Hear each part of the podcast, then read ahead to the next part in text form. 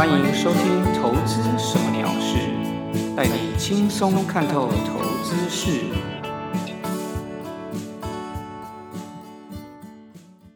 Hello，各位朋友，大家好，我是 Tony 哥，很开心又和各位在节目中相见。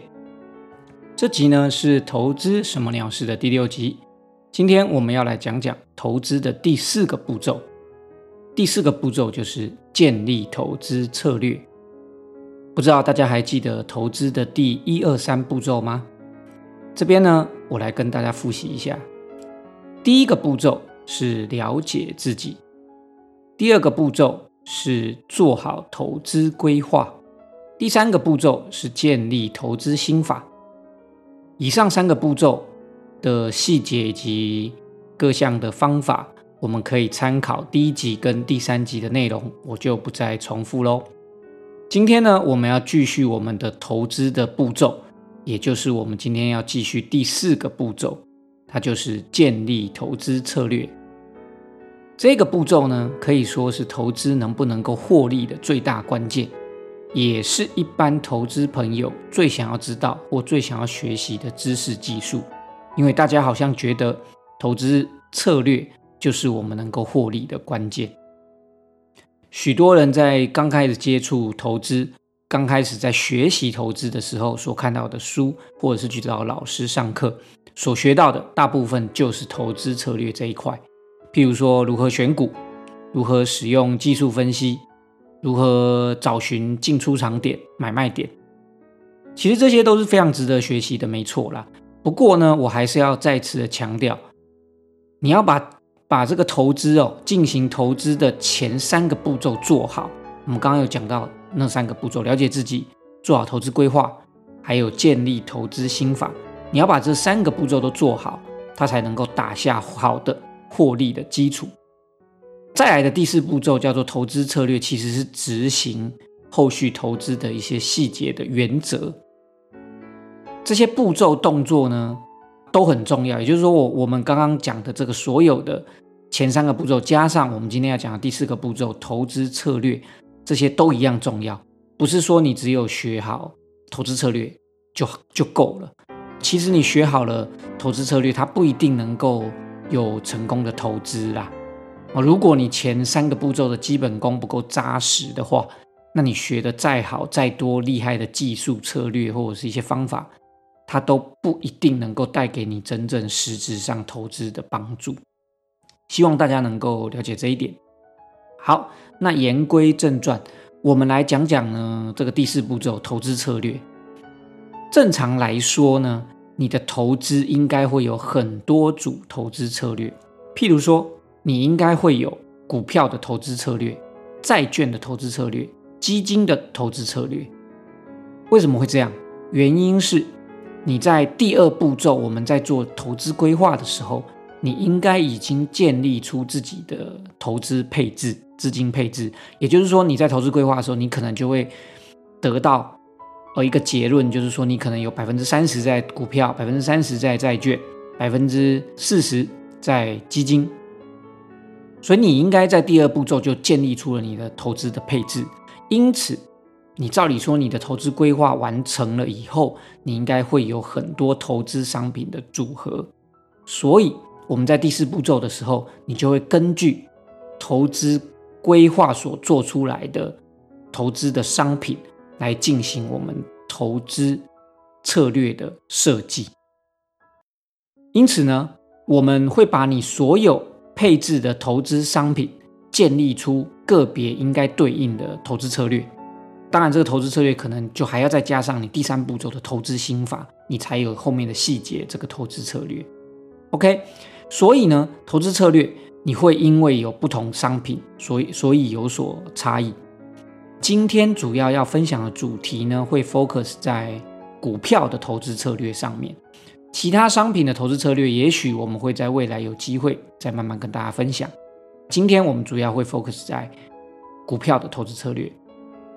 好，股票的投资策略呢，其实主要会有三大重点。第一个重点呢是如何选股，第二个重点呢是你如何进场，也就是说你进场的位置是在什么时候。第三个呢，会是出场的时机，也就是说你买了以后，你什么时候要出场。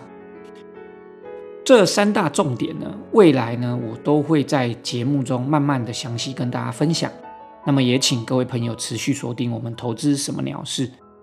今天呢，我主要会来分享第一点是如何选股，你怎么样选出你要投资的股票。好，我的选股方法呢，其实它是有一个 SOP 的。那主要的它有三个步骤。第一个呢，是我们会进行用基本面来做初步的筛选。虽然我的投资心法里面还有我的操作逻辑哦，主要是以价量为主啊，另外就是可能还是以技术分析为主，但是并不代表我不注重整个基本面。我认为呢，你要在股票市场上获利，基本面跟技术面是都需要兼顾的啦，这样绝对是比较安全，而且也比较全面，你获利的机会也比较大。原则上呢。公司的基本面上面的财务资讯，我就会使用在我的选股的第一阶段，第一个步骤。之后，我的交易操作才会比较依靠价量以及技术分析。OK，这个第一步骤的这个阶段呢，主要我们利用公司的基本面的一些财务资讯进行筛选。我通常呢，最主要会看两个基本资讯，第一个是盈余，第二个是营收。筛选的条件呢，主要是盈余跟营收，它要有所谓的成长。那么盈余跟营收呢，它们这两个的差别，主要是营收我们可以看出本业的真正状况，盈余呢可能包含了其他杂七杂八的，包括业外，包括一些其他的收入。所以基本上我如果要看本业的话，我会比较注重看营收啦，盈余这边会当参考。这两个基本资讯，包括盈余跟营收上面，我习惯看的是成长率，不是只有赚钱就好。我们如果是周期做短一点的话，我们会用看月成长，就是月每个月其实公司都会公布这个营收或者是所谓的财报资讯，那我们就可以来看，然后那你的月成长如何表现的好不好？那另外如果你是做中长期一点，我们可以用季报来看所谓的季成长。我的筛选方法呢？你可以很简单的设定什么？设定你营收月成长，譬如说要大于百分之二十，你就可以筛出一大堆股票了。啊，这个就是其实基本面的初步的筛选啊。不过这个初步的筛选呢，我还是希望大家能够有创意一点，就是可以去举一举一反三。你可以不一定要像我刚刚讲的是设定月营收你要成长百分之二十，其实你可以有你自己的。筛选方法，譬如说，你可以设定怎么样，连续三个月营收都要月成长都要超过百分之十，甚至你也可以除了设定像我刚刚讲的，呃，营收月成长大于百分之二十之外，你也可以加上我们刚刚说的，连续三个月的营收月成长要超过百分之十，两个条件都符合，你才要把它筛选出来。那么这样的话就会怎么样？比较保守，就是说你筛选出来的股票就不会那么多。那么以上的筛选方式呢，其实又回到了我们以我们之前提到的这个你的投资的前几个步骤，包括你要了解自己，了解自己的风险属性。另外，你要看你的投资规划，你的规划的方向是在哪边。所以呢，你设定的筛选方式都跟你前几步骤投资的前几步骤都息息相关。所以希望大家呢不要盲目的去跟随哦，谁说用什么。筛选方式，你就一直跟着他。其实你要去看看你自己适合的方向，所以不是像我刚刚讲的这个筛选方式，你就照单全收。你要找出你自己的筛选方法。还是回到老话一句，投资是一门艺术，但是它是建构在技术上面的艺术。所以你技术先练好，下一步你应该就是艺术。所以你会去发挥你自己的。不管你的创造力，或是你举一反三的能力，你会找到属于适合你自己的基本面的筛选方式。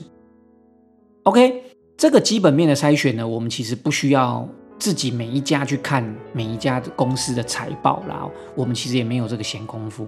其实我们可以在很多资讯这个网站上，或者是股票的资讯网站上，我们都可以找到所谓的股票的筛选器。那我蛮常用的一个网络上很方便的一个网站，它是台湾股市资讯网，那英文是 Good Info 啊，Good Info。那事实上呢，其实它是一个免费的资讯软体，那它有一个功能就是股票筛选，你可以制定一些参数。去筛选到股票，其实不止这个啦，其实还有市面上还有很多这个你在网络上绝对都找得到，你 Google 股票筛选应该就会出来一坨拉股。那有些要收钱，有些要有些是免费。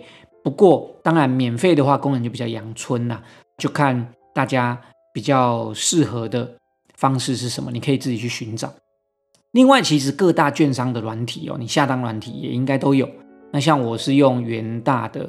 下单的的界面哦，所以他的手机 APP 投资先生其实里面也有很多已经设好的筛选条件，你可以直接拿出来用。OK，那我们基本面的初步筛选完，我们其实就要进入下一个步骤。下一个步骤也就是选股的第二个步骤，其实叫做趋势筛选。那我只会留下符合多头趋势的股票。再来呢，我才会进行第三个步骤，也就是最后一个步骤，叫做筹码筛选。它会筛选出我认为筹码状况比较好的股票。最后经过这三个步骤、三个筛选之后呢，留下来的股票，那么就是我选出来的股票。好，那原则上呢，第二跟第三步骤的方法细节呢，我会在未来的节目再跟大家分享。那么，请大家拭目以待。我们今天呢，其实只主要只会讲这个第一步骤，也就是说，我们用基本面的方式筛选股票。好的，最后呢，为大家整理一下今天我们讲的重点。第一个呢，投资第四个步骤是建立投资策略，而建立投资策略呢，我们有三大重点。第一个是如何选股，第二个是。你进场的位置，第三个是出场的时机。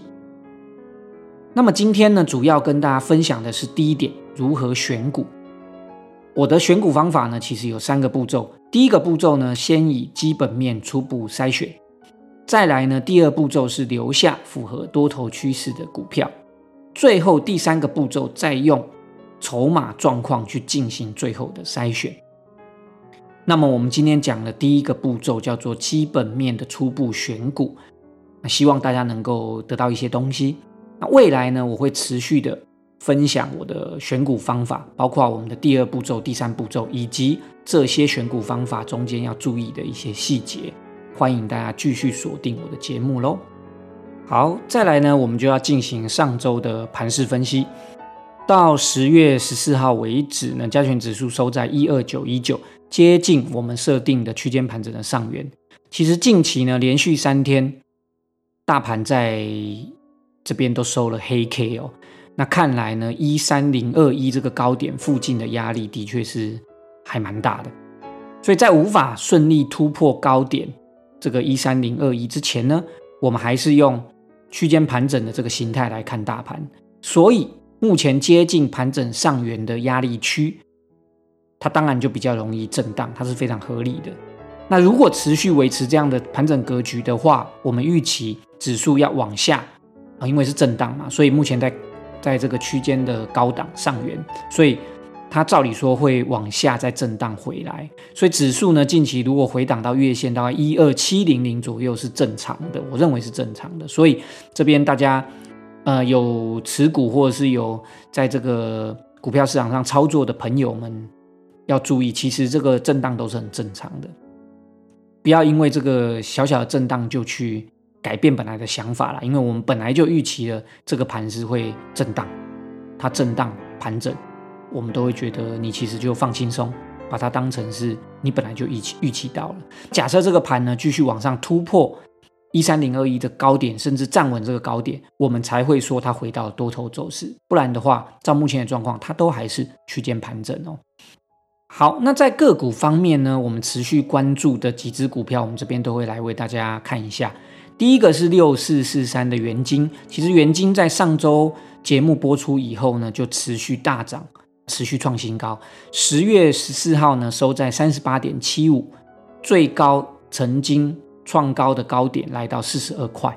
那事实上，我们在节目中讲元金的时候，它的价格大概我印象中大概就是二十六、二十七、二十八块左右。那现在已经涨到了收盘价在三十八点七五，最高曾经来到四十二块。大概算一下，其实我们从关注它以来到现在，涨幅大概已经有百分之四十哦，大概是四十 percent。不过，我认为呢，十月十四号这边呢，看起来已经有短期的卖压出现。积极专业的投资人来说，或者是做做短线操作的投资者来说呢，可以在这边去进行很积极的减码获利出场。不过要注意，因为你在这边做减码获利，万一这个盘不如我的预期，它其实。明天后天继续的往上冲，那你当然就会少赚了。然后，所以这当然就是看在你的风险属性或者是你的积极程度去做决定。所以呢，我认为如果你是比较专业的，或者是做短线操作的，可以在这边进行减码获利出场。那甚至等它回档的时候再逢低买进，进行一些区间操作。因为我认为好像十月十四号看起来是有短期的卖压，不过这是我的预期啦。哦，一般的。投资人呢，不是用投资当主业的投资人，可能是一般的上班族。我们是做不要去常常盯盘的投资朋友。我认为你可以去设定五日或十日的均线，作为我们的出场减码的停利点。看看这个五日、十日线，反正大概差不多是在三十五块左右了哦。基本上你还是赚钱，因为我们开始关注它是大概二六二七块，那现在三十五块，其实获利幅度也是不小的哦。中长线的投资朋友呢，我们就可以再宽松一点，我们可以用月线为出场点，那它大概是在三十块左右。基本上呢，你长线投资者就是希望能够长期的爆住，获得比较大的利润，所以你当然你的风险承受度就要高一点，所以我们这边就会拉到月线。假设你月线真的出场，你当然就会亏比较多啦。这个在风险以及获利上面的取舍，大家都还是这个是一门艺术，所以这个是。各位投资朋友可以持续去对自己去做检讨改进的地方哦。好，那么这个是六四四三的原金。那原金呢？我的处理方法其实因为我现在的做法是比较，因为我可以专心的看盘，所以其实在十月十四号我有做了一些减码。不过当然这边的话，万一继续持续在持续往上创高的话，我就会少赚。这个就是嗯我自己的决定。那少赚，我们其实可以把这个。这个出场减码以后的钱去放到更有效率的地方，去找寻更好的股票也 OK 的。好，那再来我们看第二只股票是二四一七的元钢，二四一七的元钢在十月十四号收六十七点三，不过它的涨势呢尚未如预期的发动，但是它还是持续在五日线上面去做一些盘整。跟上周的看法不变啊，就是所以如果已经进场了就续报，出场的停损点一样，位置一样是在六十六点五块，这边其实就是等待它后续的上涨的机会。那么再来的第三只股票，我们看到是三零三七的星星，十月十四号收八十五点六元。那星星的话，主要是十月八号啊，上周十月八号的时候，在休假前，它那一天有大涨。啊，突破我们整个区间盘整的格局，所以星星看起来呢，跟我预期的是，啊，符合预期啦哦，就是说这边突破区间以后，这边应该未来都还有上涨的机机会，所以呢，基本上对这一只股票的话，我保持的是一样是续报，出场的位置呢，我把它上移到七十九点一块，也就是说十月八号那一天发动点的低点，基本上如果最后还是没有成功的继续上涨。跌回来，跌破七十九点一块，你就要勇敢的出场。不过，如果就算是在这个位置七十九点一块出场，照理说大家也应该都还是有赚钱的，因为我们开始关注这只股票的价格呢，其实都是低于七十九点一块的哦。好，那么这三只是我们持续关注的三只股票。那再来呢，跟大家分享一下我现在新观察到的另外一只个股，它叫做六二二四的巨顶。六二四的巨顶在十月十二号，它股价是带量。红 K，那突破整个的盘整区间，那这一个形态其实是非常的，我认为是未来上涨是非常有机会的啦。因为经过一段的盘整之后呢，它用带量大红 K 突破这个区间，那所以十月十二号其实一个很好的进场时机。这两天呢，其实十月十三号它还是在持续大涨，十月十四号看起来是有开始有一些卖压出现。十月十二号当天，如果它是最好的，十月十二号是最好的进场时机。不过，如果大家没有发现到这只股票没有进场的话，那么目前我认为不要去追高，因为我认为这边也许应该会进入一些休息，包括现在大盘也进入一个盘整的状态，高档压力的状态，所以我认为应该是有机会回来啦。但是只是说回来多少，这个就不确定。那我认为初步可以，大家可以去设定五日线，碰到五日线再介入。但事实上，如果它够强，它五日线碰都不碰，它会。继续的上涨，所以当然这也就是你的决策啦。哦，那不过我认为大家以安全风险为考量的话，我认为这边其实事实上是可以，我们等它回头回档到五日线的时候，我们再介入啊。所以我们把六二二四巨顶列入我们的未来的观察名单。那我也会跟大家持续分享这一支的看法。好的，以上呢就是我们今天的节目内容，希望。我的分享能够让各位听众得到一些启发或者是收获，非常感谢大家的收听，也希望大家能够持续锁定投资什么鸟事，并且能够帮我们做分享以及订阅哦。我们下周再见喽，拜拜。